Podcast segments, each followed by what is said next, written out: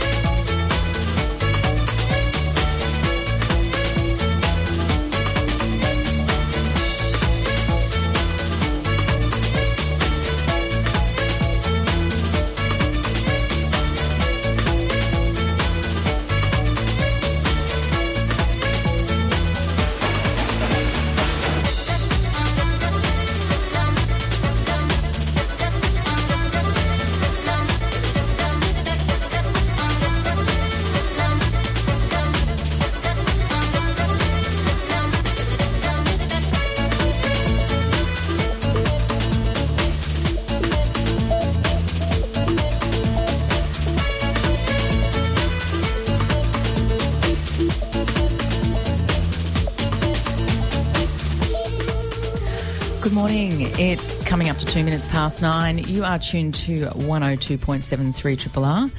Radio Marinara is the name of this program. My name's Bron Burton. And my name's Dr. Beach. Good morning, Dr. Beach. Good morning, Dr. Burton. How are you today? I'm very well. Enjoying it's a bit cooler. Oh, me too.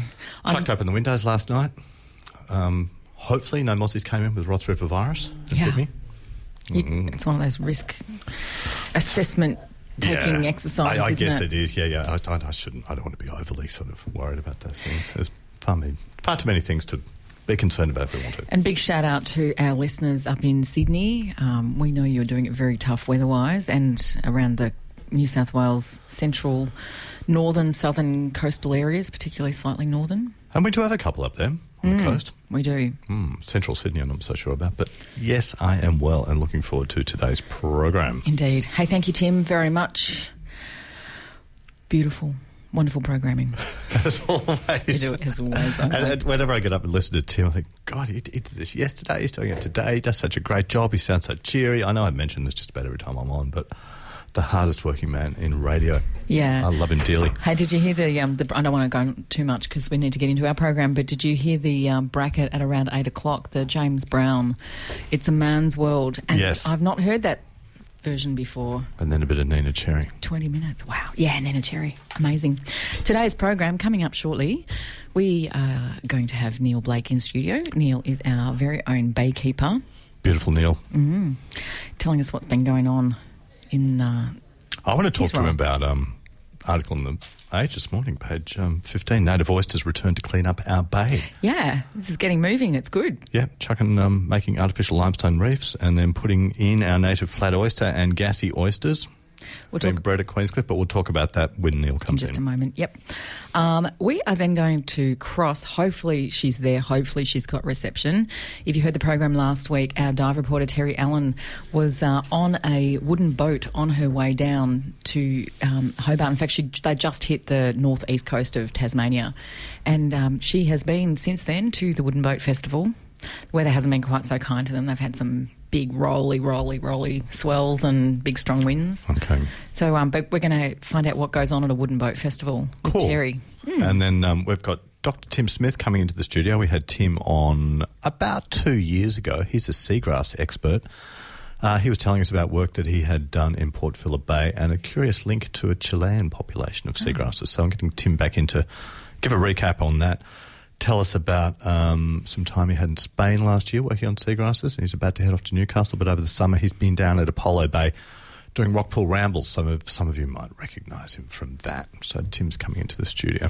And then we'll continue the uh, theme of marine phycology Mm-hmm. Yes. I, well, seagrass is not quite phycology because No. they're flowering plants. Phy- True. phycology is the study of s- seaweeds and phytoplankton. Right. So protists, Okay, thank you for that things which are, clarification, things which are not card-carrying flowering plants, which Well- seagrasses are. All right, well, in that case, we will segue into the world of Marine psychology. plants. Yeah. Let's call them marine plants. You can call seagrasses marine plants. We're catching up with Mark Rodrigue from Parks Victoria um, about a, a, a whole bunch of different things, but including um, some real concerns about a suddenly apparent very large population of Undaria um, in some areas in Port Phillip Bay where, I mean, we don't want them anywhere, but there are some conservation areas where Undaria has suddenly appeared. Undaria is an introduced pest Yeah. algal species. Yeah, brown alga. Yep.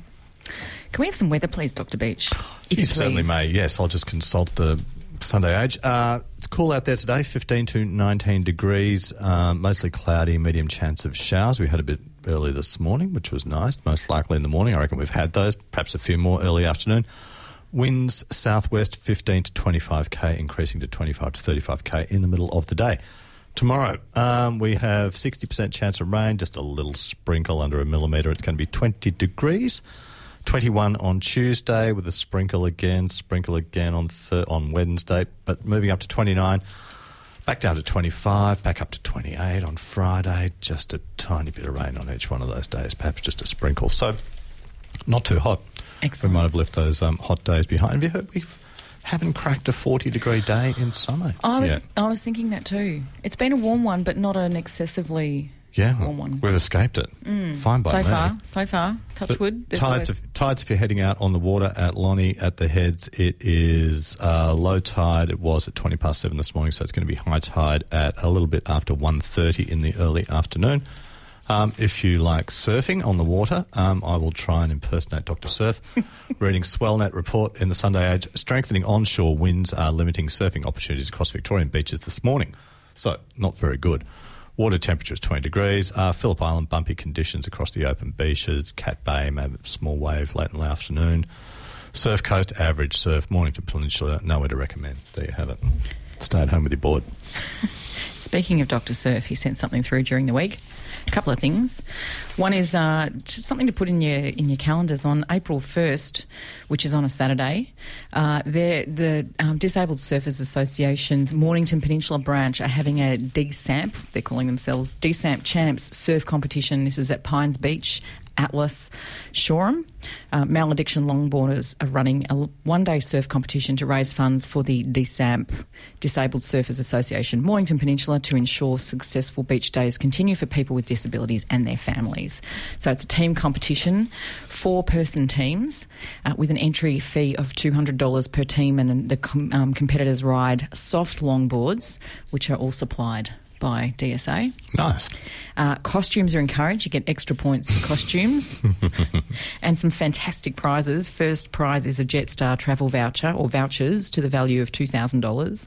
Second prize is a surf pack donated by Trigger Brothers. And third prize is dinner for four at Stillwater Crittenden Estate donated by Peninsula Speech Pathology Services, who we know There, there's a couple of familiar um, businesses there Trigger Brothers and Peninsula Speech Pathology. all supporting All supporting DSAP. cause and also supporting Triple R because both of those uh, are also Triple R subscribers. As business subscribers, I can vouch for that. Mrs. Surf might have a little bit to do with one of those. Yeah, she might. DSAP, I didn't know they had a, um, an acronym. They do now. Disabled Surfers Association Mornington, Peninsula. So that's a beauty. DSAP champs. Yep. Uh, Dr. Surf's going to be joining us not today, but in the near future to talk about some of the great work that DSA are doing. Uh, a couple of things to put in your calendars too while we're on that. Uh, Sunday, 5th of March, the Ocean Grove DSA are having an event at their main beach. Yeah, There's an 8.30 registration. You can contact uh, DSA Ocean Grove branch on uh, by calling Nicole 0422 066 384 and uh, looking forward to Mornington Peninsula on sun- Saturday the 4th of March. So this is on the same weekend but the day before at Point Leo uh, from 11 till 3 registration open at 10 and uh, you can contact uh, either Ash on 0417 362 983 or Stuart on 0418 101 645. I know I've rattled through those numbers. If you really, we'll put them up on our Facebook page, and uh, and you can have a look at them there, or you can listen back to this program via radio on demand and scribble them down. That's right. I'd just like to pull out, uh, put a call out to listeners, particularly those who might be down around Wilson's Promontory. If you see a lost cruise liner, um, if anybody could call in and um, let the authorities know. Apparently, there's some um, people there who are pretty annoyed. Now, this is the Norwegian Star. The Norwegian Star. I did see this during the week. Yes, yes. A cruise liner that is out of power, but it's now being towed back into port with a lot of disgruntled um, cruisers on board. Not not the love Nerida, stop laughing. This, fa- this is serious. I was reading about this. It's the failure of its propulsion systems. What's that? The, the prop stopped working. Something like that. There's a, a mouse or possum caught in the engine. It's not the sort of thing that you can just go out and get a tow, is it? It, it I was thinking you need a pretty big tug. Tug. Speaking of tugboats, there's actually a special on tugboats in um, today's uh, Sunday Age as well, which is actually quite interesting. It's talking about a couple of tugboats in um, Portland.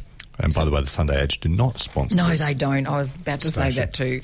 Um, look, I think we might go to some music. Let's do and that. And then we can catch up with Neil. I've got a heap of other news, but I'm going to hang on to that for now. You do that. Good morning, Neil Blake. G'day, how you going? Good, thanks. How are you? I'm good. I've had my constitutional walk down by the Merri Creek. Very I did. I, exciting. I did see you as I was approaching the station this morning. I thought that, that I, I vouchsafed a vision of Neil on um, Atherton Road, Yes. peering over into Merri Creek. What'd you see? Oh, there were some lovely plastic bags, sort of uh, perched in the trees, about three or four metres above the water. It's spectacular Nice, in the breeze. Yeah. beautiful decorations down That's there. right. But it, it is better than it was. Isn't Oh, it? there's no doubt about that. Yeah, I think though that uh, the days of uh, the bags have got to be numbered. It's, uh, there's there has to be change about the availability of these things that we don't really need. We seem to have stalled, don't we? There was a big push a few years back, and we seem to be making progress as far as single use plastic bags and their reduction and banning in quite a few areas. But then it all seems to have stalled recently. Have you found that too? Uh, well, they're still about, that's for sure. And yeah, Yeah. just uh, just walking down the street, you see any people just very commonly carrying four or five supermarket bags from the store. Yeah, and the little ones from um, other stores as well, because I think often the, the, the pl- supermarket plastic bags do end up having more than one use, and they quite often end up being used as bin liners and things like that. But the, the single use, you know, if you go into a standard sort of two dollar store and, and buy a gift card or something like that, you're always offered a plastic bag, which That's of right, course yeah. is just not necessary. It would be un-Australian though to, to not accept it. Yeah, and that's a culture change too, isn't it? Fascinating.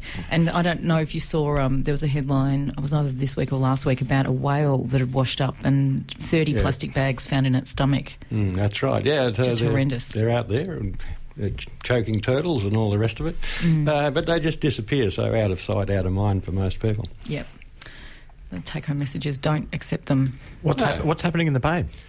Well, uh, there's lots of exciting things going on. Uh, uh, of course, the, from a planning point of view, the consultations for the uh, Bay Environment Management Plan uh, just closed. Uh, Okay. uh, about two days ago, so um, th- that's that's really uh, a big step uh, to have a ten-year plan, uh, which has a, a number of um, priority areas it wants to address and, and actions associated with that. So that's got to be a good thing.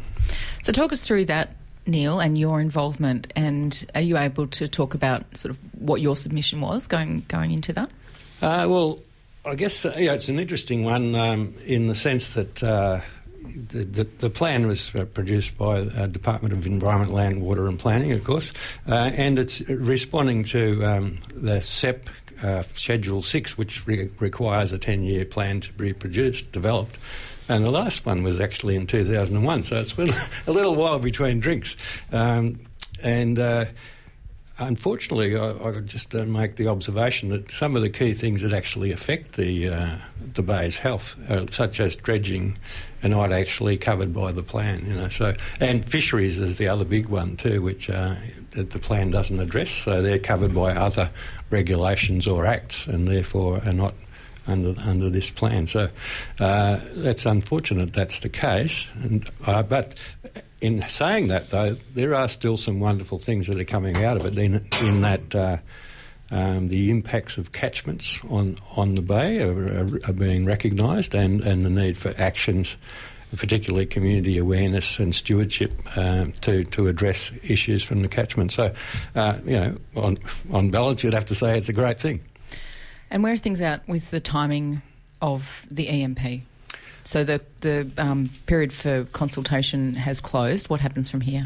Uh, well, that, I'm not too certain about that, but I, I would. Uh, it, it's um, questionable whether they would put back a, a, subsequent draft. I doubt that that would be the case. It has been actually uh, being discussed for quite some time. They've also had a lot of online comments uh, that people have been able to contribute in in short, abridged uh, versions of, of what they might think. Uh, so I, I, would expect, though, that uh, um, there has been quite a bit of work getting it to the current draft, and uh, therefore, perhaps within the next few months, that there could be a, a subsequent draft that uh, is, in fact, the adopted plan. I guess the the government will have to put the big tick on it for that to occur, though. Um, wanted to ask you about this um, article in the paper this morning about the native oysters, which are being bred at Queenscliff, are going mm. to be released back into the bay on artificial limestone reefs. Fantastic thing. I would, I embarrassed that I wasn't kind of aware this was happening. I had to read about it in the paper. I'm sure you're all over it and um, excited. Must be excited. Well, this yes. happening now. Oh well, the Nature Conservancy have been do- doing some work on this for a, couple of years now, and mm-hmm. uh, they've had a, some um, uh, sites that have been trialled uh, and uh, with some success, so that's great. And uh, it'll be interesting to see. Uh, and obviously, the filter feeding uh, species really play a key role in, in keeping the bay healthy, and that's a big part of the uh, environment management plan too, is how to deal with nutrients, yes. etc., that sort of stuff. So, actually maintaining the habitats in, in a sound position to uh, condition to be able to uh, manage those nutrients and, and process them is really going to be part of the key to the success of the bay. And when um, white people first arrived here, there were enormous beds of oysters in the bay, and um, gradually got removed, and then the scallop dredging started happening with gusto in the 50s, and that removed heaps of it so that we now have this more or less sandy desert.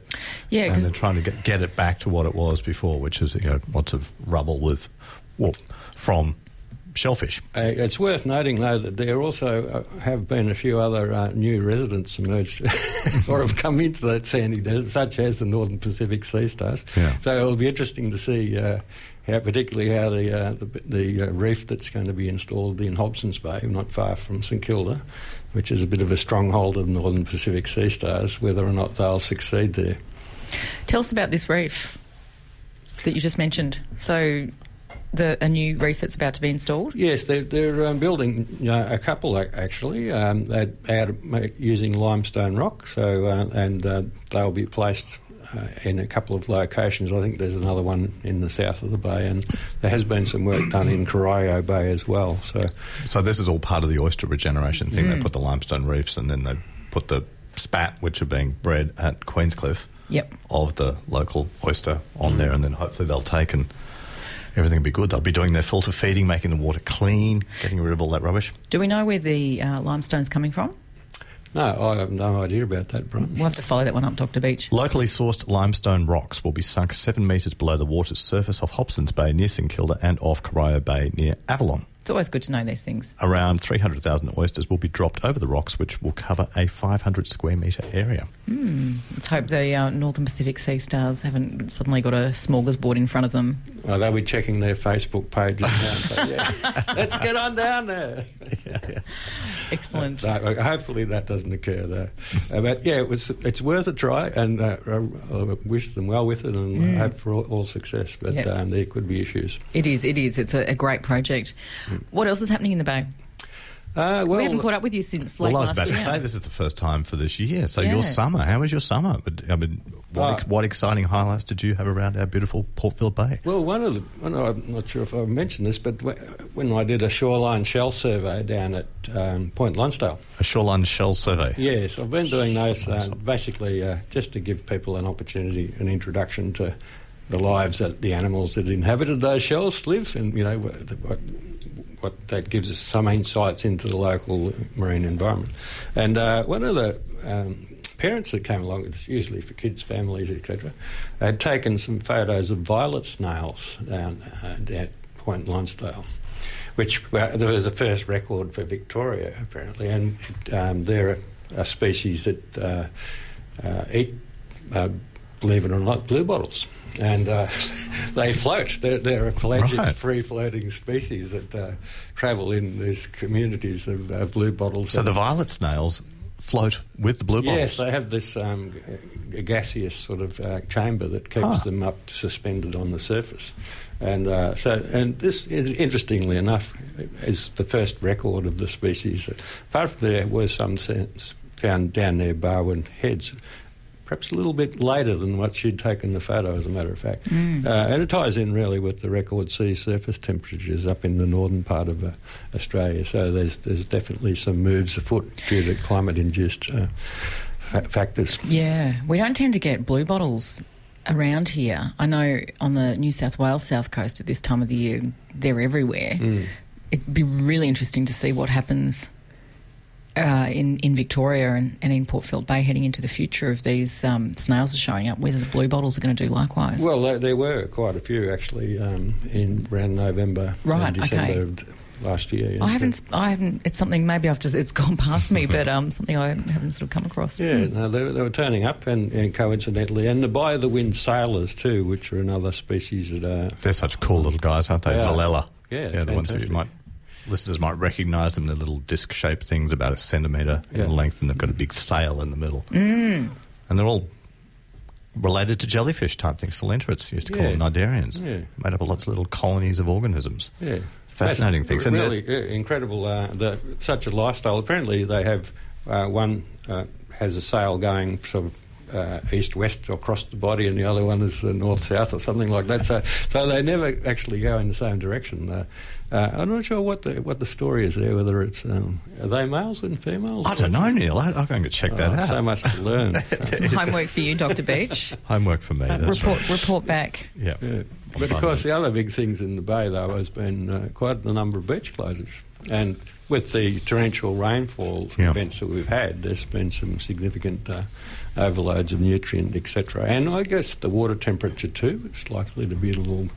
So the conditions for algal blooms and that sort of thing are sort of up there. Yep, and we're going to talk to Neil Rodrigue later on about um, Mark- Undaria. Mark Rodrigue, Mark sorry. Rodrigue. Yeah, you're Neil. Uh, Mark. about um, Undaria. Anything else, Neil? Before we wrap up. Oh no, well, um, there's there's always other things going on. So the regeneration projects are terrific. We've been doing a lot of um, work with young people, looking into the Paphies elongata, the um, little bivalve that seems to be very prolific in the top of the bay and on the eastern coast. yeah. Now, I believe there's a marine debris seminar coming up reasonably soon involving um, Tangaroa Blue. Are you involved in that one? Uh, they're doing, yeah, Tangaroa Blue are running quite a number of source reduction uh, forums uh, with, I think, about seven local governments around the Melbourne area. And uh, one of the key things that I hope to contribute to that is that um, I'm very pleased to say that I've developed a method for uh, monitoring microplastics on beaches, which has been accepted by Sustainability Victoria as a method to, to do that. Fantastic. And uh, I've adapted the data sheet, uh, which also talks to Tangaroa Blues uh, National Marine Debris Database, uh, so that it can be used for auditing streets and, and rivers, so that we can actually track where these little uh, nasties are coming from and uh, have, a, have a friendly word with the local governments that are the key source because that's all but that's really what we have to do about marine debris is find out where it's coming from and stop it That's fantastic, Neil. That's um, I really look forward to seeing that getting rolled out, and I hope you'd tell us more about it as, it- as it. Um, Yeah, it's been a bit on. of a saga sort of getting to this point, but uh, I think it's actually all coming together now. Big step forward. And if anyone is listening and wants to talk to Neil Moore, or even potentially go along to uh, one of your beach surveys, because I've been to one, I found it highly educational. I learned an awful lot about microplastics and how they can get categorised and, and um, data collected and that sort of thing. I, I totally recommend it. How can our listeners get in touch with you? Oh, probably the best way is just to email baykeeper at ecocentre.com. Or you can Google Port Phillip Baykeeper and you'll find a website there too. Great. Baykeeper at ecocentre.com, and we'll put those links on our website as well, on Facebook page, sorry. Fantastic. Thanks, Neil. We'll catch up with you soon. Neil Blake, our baykeeper, will be speaking with Neil throughout the year here on Radio Marinara. And uh, we're now crossing uh, to, uh, I believe, Hobart Airport to speak with um, Terry Allen. Are you there, Terry? Yeah, I'm here, Bron. Good morning. I'm totally putting you on the spot. I just realised I, I didn't make uh, contact with you before uh, before we came to air. So, look, thanks for um, thanks for suddenly making yourself available. How's uh, how's Hobart been? Uh, it's been very, very nice. Uh, we ha- we arrived here two nights ago, um, sailed in from Port Arthur, and very calm, and then right up into Stormy Bay, and uh, went past the fleet, the uh, Wooden Boat Festival. We're doing a f- sail by, and so we got to see a lot of beautiful old craft under full sail. And uh, then yesterday we came into town and you know walked around and uh, saw lots of everything, everything nautical. Um, so yeah, it was uh, amazing. So isn't it interesting? I've, I've sailed over a thousand kilometres to the beautiful Bass Strait, the islands, everything you know, fairly much incident free. I get here to Hobart Airport. Check in at Qantas and the plane is delayed for two hours. You, you're probably wishing you were back on that boat heading back um back up to Victoria that way, hey? Uh, I think so. Might end up being faster, I think. Can you tell us um just uh just briefly about the Wooden Boat Festival? How was that? yeah, um, amazing. It's uh, one of the, the. I was told it's the second largest sort of boat wooden boat festival in the world. Um, they get around about 200,000 people come here, which, you know, I think the population of Hobart is probably not much more than that. Um, yeah, uh, and just all sorts of rowing craft, sailing craft, um, people making boats, people making cray pots, which was very interesting. The old, you know, cane cray pots, I enjoyed that. Um, there were um, big tall ships. We got to go on the uh, Craig, uh, James Craig, got to walk through all that. Uh, and there was, interestingly, as a contrast, there was a gigantic, uh, enormous cruise liner thing in, um, which was like about 10 decks high, sitting out. Um, so that swelled the crowds, and it was a very interesting uh, contrast to all the beautiful old uh, wooden boats. So yeah, it was my first time coming here. It was uh, it was very it was really really nice. Big crowds, um, a good atmosphere, and nice beer and wine. And um, I, my birthday's tomorrow, but because I won't be with my partner Jeff, we had an early celebration. So hence my voice is a bit rusty this morning. All right. Well, um, thanks, Terry, and thanks for making yourself available. And um, we'll, we'll let you go and settle back into the Qantas lounge, and um, you know maybe have a coffee or, or a hair of the dog or whatever's going to work for you. and uh, we might Thanks very much, Brooke. and we might catch you in studio next week, perhaps. Yeah, Possibly. okay, no worries. Yeah. There we go. All right. Okay, Thanks, Terry. see you. See you. Bye. Ah, isn't she a good egg? Yes, indeed. At short notice. Yeah, very short notice, uh, with about 18 seconds notice, actually. So um, thanks, Terry, and we'll hopefully catch her in studio next week. Um, we're joined in the studio this morning by Dr. Tim Smith. Tim was on the program a couple of years ago. Tim is an expert in all things seagrass. How you going, Tim? Uh, I'm well, thank you. Welcome back. Yes, I know it's good to be here. When you were here before talking about the seagrass, and I just want to just remind people, seagrasses are not seaweeds. so Definitely- they are, definitely they not are seaweeds. flowering plants. they are card-carrying flowering plants. Um, You heard my phylogenetic faux pas earlier. oh, genetic faux pas. I love that. yes, no, There's I- nothing to do with psychology. nothing, No. nothing. or psychology or any of those things. Um, you were telling us, I, I want to get on to what you've been doing more recently, but just before we do that, I just want to remind people of the, the fascinating story that you were introducing us to two years ago, and that was with the seagrass in Port Phillip Bay that had some wacky relationship with one in Chile. Yeah, so um, there's on the west coast of Chile. There's only three small, small patches of seagrass, and it turns out they're the same species we have in Port Phillip Bay and southern Australia. Which is Uh, Zostera slash Heterozostera, depends who you talk to, Nigricaulis. So, Yeah, um, okay. yeah, there's well, the taxonomists are fighting each so other. So we have a couple of species. That we have Amphibolis is another one. Yep. Um, and then there's also Zostera muelleri, which is the intertidal and in the estuaries. So what's the one that you commonly see at the top of, uh, say, Western Port? It would probably be Nigricaulis. If it's longish, it would be Nigricaulis. All right, you so would the- find muelleri right in the intertidal, but it's only really short. So the Zosteras are the ones, the long strappy things, Yep. and the Amphibolis is the one that's a little bit more spatulate. How would you call it? yeah, it's Bowl shaped. Bowl- Yeah. and for bowlers. Never does that cheeky We're, panelist. we're- we're going with your hand gesticulations Yeah, here, that Dr. was- Beach. Oh right, okay. Yeah, I can't, can't help it, uh, but hand, Which of hand course our listeners gesticulations can't. don't work. our on listeners radio. can't see, Yeah. but we can. Anyway, three species of seagrass. One of the strappy ones we have in Port Phillip Bay. Yep. Closer related to something in Chile. Yeah, so- you've solved the mystery. Well, I don't know if we quite solved the mystery, but it's the same species. And so in Chile, there's only, there's three patches, but there's only two clones. So we did some genetics, and it's basically um, there's only two clones there. So these big patches. Um, so one of, them, of these patches is like 2.3 kilometres square, so big area, um, and it's just one single plant basically. And so this actually, this is the good bit, makes it the um, the second largest clone in terms of area in the world. We Fantastic. think. So this is like our big seagrass story. Seagrass is famous. But you've used genetics to show that this is. So how to get there? Why, why is there no? Why is there not more seagrass on, yeah, in so Chile? well, just and this one patch? because there's only two. Because there's only two uh, clones, we think that obviously there's only been two introductions from Australia. Um, that's how it got there. So we either it went over on the boat, or it, bought a ticket, did Yeah. the Trans-Pacific cruise, Yeah. thought it'd stay.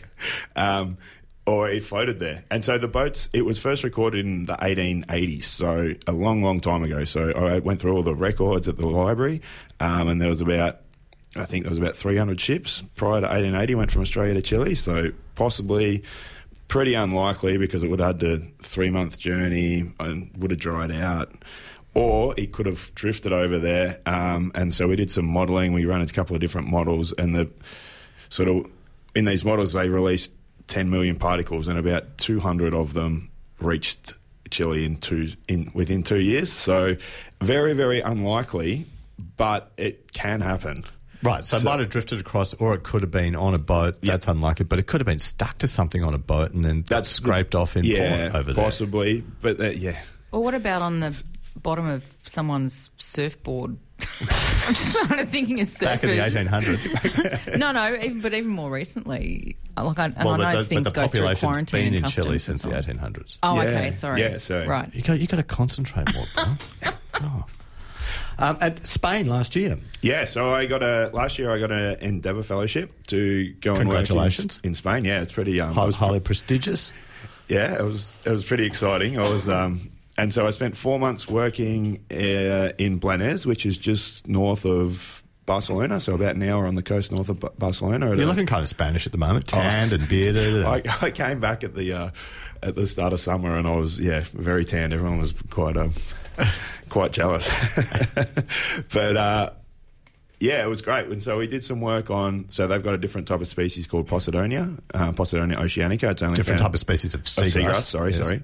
Um, in the Mediterranean, uh, it's in about six or seven meters of water. So it was, we did lots of diving, and we did some projects to look at the impacts of uh, climate change on seagrass herbivory. So over there, the sea urchins eat the seagrass. And also, the there's a fish species, Sarpa salpa, that eats the seagrass.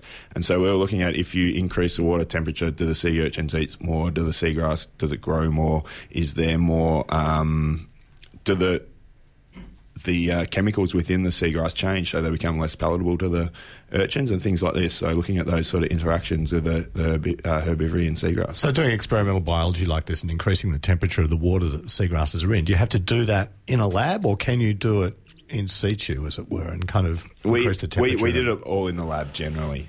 Um, there was some of the stuff we did with the with the fish. We sort of looked at areas with warm temperature and cooler temperature. Uh, t- warm water and cooler water because it's just you can't get the fish to swim around in the lab.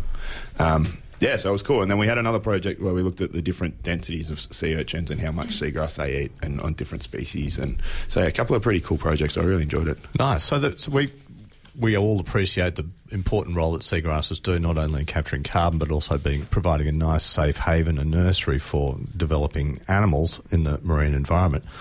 Play the same role in the Mediterranean.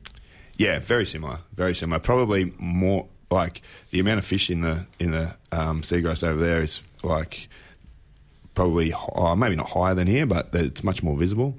Um, there's a lot, a lot of fish in there. Um, but then you're in the Mediterranean, so all the fish are pretty tiny. They, don't, they don't get very big. They all get eaten, eaten right, by yeah, the fishermen. They, don't- they don't get much of a chance. No, it was quite cool though because there was a marine park um, not a couple of hours from where we were. We went up there a couple of times, and it's got a lot of seagrass. So it's kind of like you know you compare this area to the areas that Yeah. are in the marine park, and the fish in the marine park were huge, like big cooter and and gropers and everything. And you just kind of like, this is what marine parks work. That's right. They're loving it, and they're exporting all their larvae and eggs to the other areas. So the fishermen, Yeah. we know that, that- we could have a whole three shows on that beautiful. Well, how we need more marine parks. So back from Spain, finished the Endeavour Fellowship. Hopefully, knocking off a couple of papers. Yeah. um, yeah, I know. Yeah, um, Apollo Bay over the summer. Yeah, recently. so um, I'm originally from Apollo Bay. Mum and dad still live there, and I, I landed a parks gig as a summer ranger uh, in Apollo Bay. So it was really awesome because I hadn't spent a summer in Apollo Bay for over 10 years, and it was great. I got to work for parks and cruise all through the Otway National Park, tracks I haven't been down before, and beaches I hadn't visited for years. So did you do any um, rockpool rambles with people? Yep, so I did lots of rockpool rambles um, at Marengo, at the reef at Marengo, and on the point, and down at Blanket Bay, Johanna. So it was great fun, and just uh, I did really enjoy it. Just having little little kids fire up and get excited, and we saw some cool little shore eels and some nudibranchs. So we saw some Verco nudibranch, well, one in the in the rock pools. So that was really Nice. exciting. Little like the little blue and yellow ones. So. Um, yeah, there was kids were going crazy. And I was like, Ranger Tim, Ranger Tim. Ranger Tim. so this is Ranger Tim. If Yeah, anybody yeah. did any of those, we got Yeah. we've, we've got him captive here in the in the studio of East Brunswick. Yeah. that's Yeah, a so, beautiful. no. and, and you said your dad is, has got a bit to do with um, Apollo Bay Radio. Yeah, so in the last couple of years, You should have brought him um, in. Yeah, well, he's, he's nursing a little bit of a hangover. So Oh, that's right. Fam- family wedding last night, wasn't it? But uh, yeah, no. So we uh, there's Apollo Bay Radio that they got a license about twelve months ago, uh, two years ago, um, and Dad's yeah, sort of the president down there. So he was, um, oh, Triple R should come in and have a look. And this, this studio here is a bit bigger to the, compared to the one at Apollo Bay, and a bit bigger listenership as well. Okay, I'm going to tune in. I'm going to try and get that call sign. Um, so Apollo Bay is done, but I hear you're heading off to an exciting new job in Newcastle in New South Wales, not the United Kingdom one. no, uh, New South Wales. So I just in a couple of weeks or something. Yeah, so I basically the summer ranger job finishes at the end of Feb, and um, I applied for a few jobs, and I got one at the Uni of New South Wales, um, actually on the Central Coast campus, so just out of out of New South Wales. But yeah, a whole lot. Just out of Newcastle. oh yeah, So it's the University of New South Wales at no, sorry, Newcastle. University of Newcastle Central Coast campus. Right. Okay. Yeah, in New South sorry. Wales, in the Yeah. fair state of New South Wales, for a postdoc. Yes, yes for for a postdoc, and so we're working on diff- quite a few different projects. Um, probably not so seagrass focused this time, but uh, quite a few aquaculture projects. So one on with the oyster farmers up there, and one they've got a new kingfish aquaculture f- Mm-hmm. that they're starting up um, with these massive pens that are out to sea. So.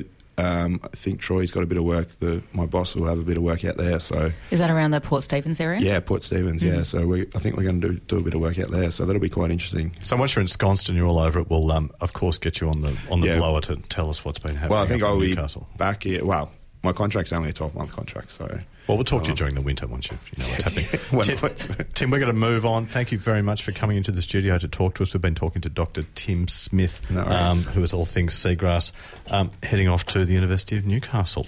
Um, And without further ado, we're now going to cross to Barwon Heads to catch up with Mark Rodrigue from Parks Victoria. Good morning, Mark. Uh, good morning, Bron. Good morning, Dr. Beach. Nerida, how you all doing? hi, Mark. We're all good. Hey, how's your summer been?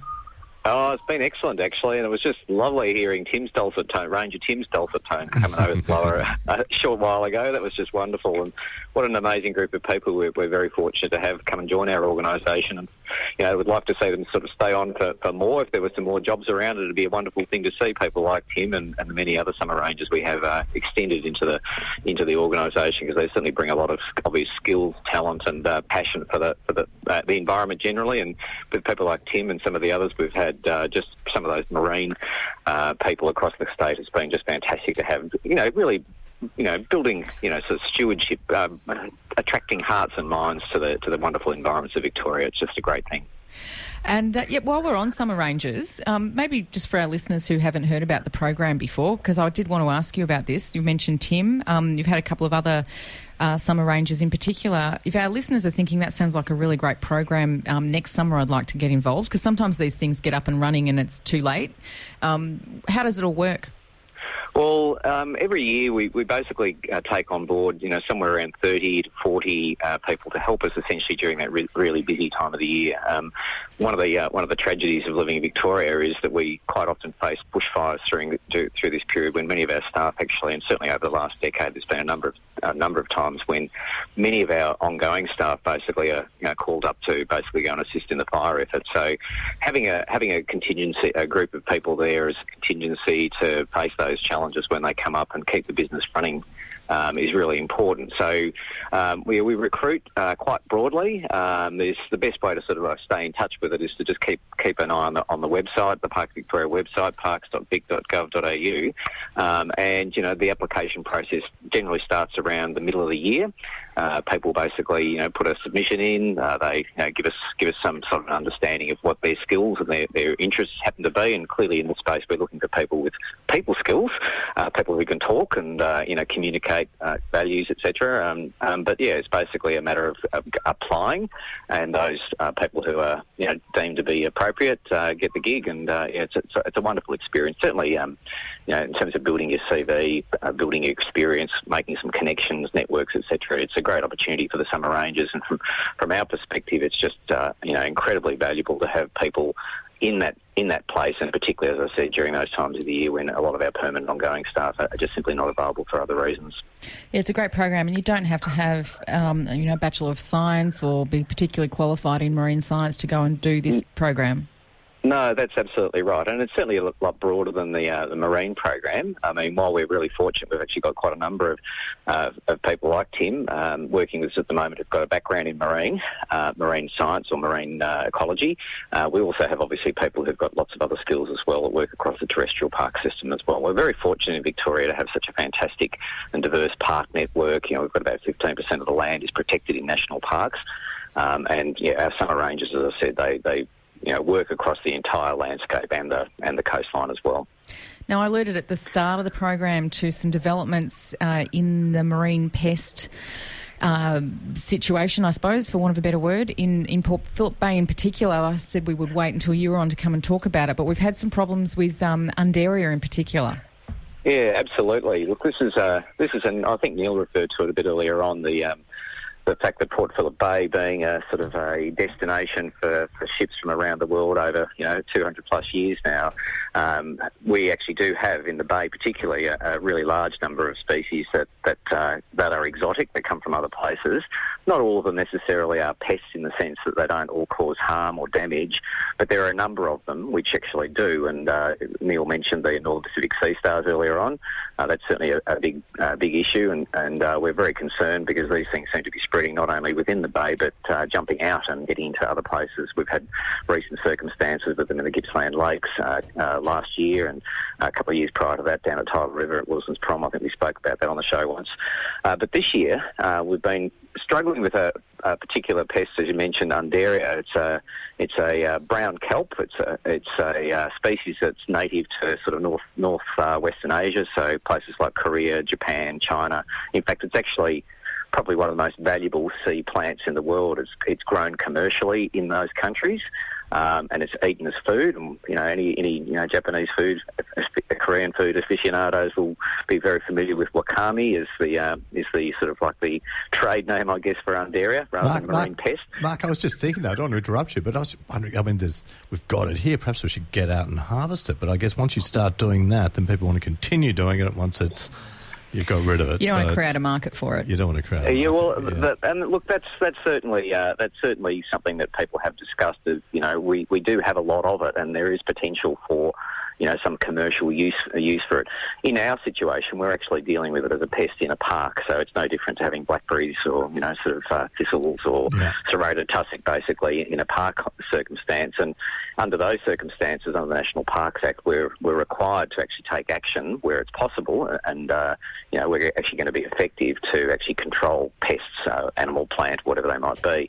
Um, this uh, this summer, um, as Bron mentioned, uh, back in December we're actually doing some surveys out at Pope's Eye, um, very familiar place to all your listeners, I hope. It's a, you know, been a protected area since the late 1970s and it's probably one of our most important visitor sites in the Marine National Park system in the fact that many people learn to dive. Uh, when they're learning to dive, go out there. It's a, a, a beautiful sort of uh, reef right at the entrance to Port Phillip Bay, artificial reef it is, but it's still, uh, you know, been there for a long time and it's certainly got a fantastic community of plants and animals living there when we're doing some surveys there in uh, December, uh, we just happened to notice um, a bit of Undaria growing. So we followed that up with a, a couple of uh, more detailed surveys, um, specifically looking at the Undaria, and discovered, much to our horror, um, that there was an area probably the size of about seven tennis courts of uh, Undaria growing just to the east uh, east side of the uh, the annulus. For those people who know it, the rocks, just the east side of the rocks, growing on the rubble and the uh, the rocky base down there. Um, and again, as, as, I said, you know, this is an important visitor site. It's an important biodiversity site. It's a you know really important park and. Um, so we decided to have a go at actually um, trying to control it, which is not all that easy when you think this is growing in six metres of water. Uh, it's in an area which has got very strong tidal flows, etc. Um, and so, for the first time, to my knowledge, in certainly in Victoria and possibly in Australia, we, we put a team together over the last uh, six weeks or so to actually go out and physically remove it. So this is basically scuba divers on the bottom, pulling the weed, uh, bagging it up, basically sending it up uh, via ropes up to the surface where we had some snorkels waiting there, and they then transferred that into bins on the boat, and we removed something like half a ton of um, Undaria there over the last uh, last six weeks, um, quite a, quite a substantial amount. Um, we, we put a little uh, internal media release out on um, on Friday saying, a bit like the uh, George W. George W. Bush uh, sort of statement, mission accomplished, because we actually saw the last of it on on uh, Friday. Uh, this uh, Friday just gone. Um, but just like the George W. Bush mission accomplished it, it statement.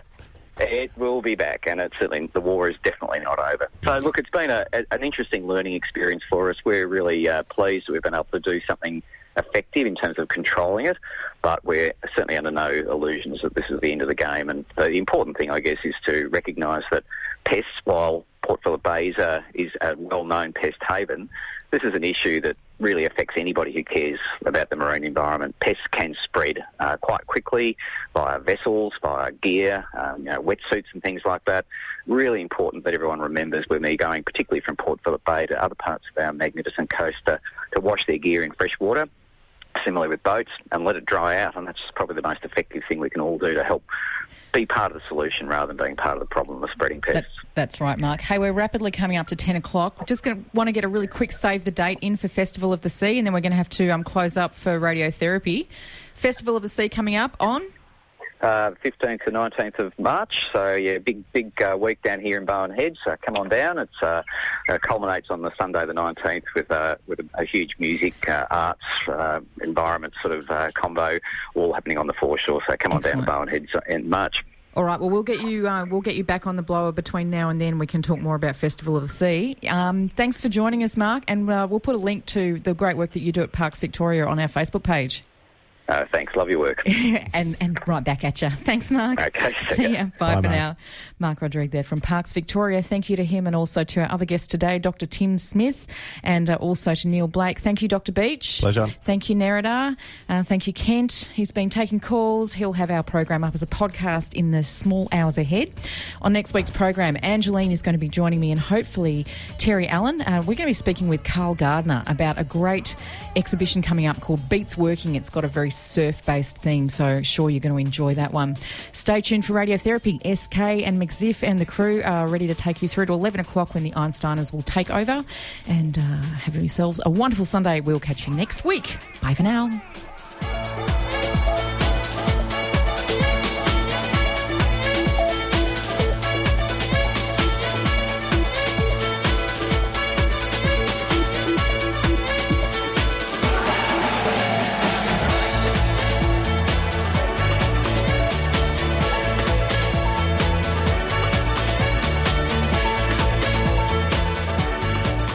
Radio Marinara is brought to you by Deakin University's School of Life and Environmental Sciences. Triple R sponsors.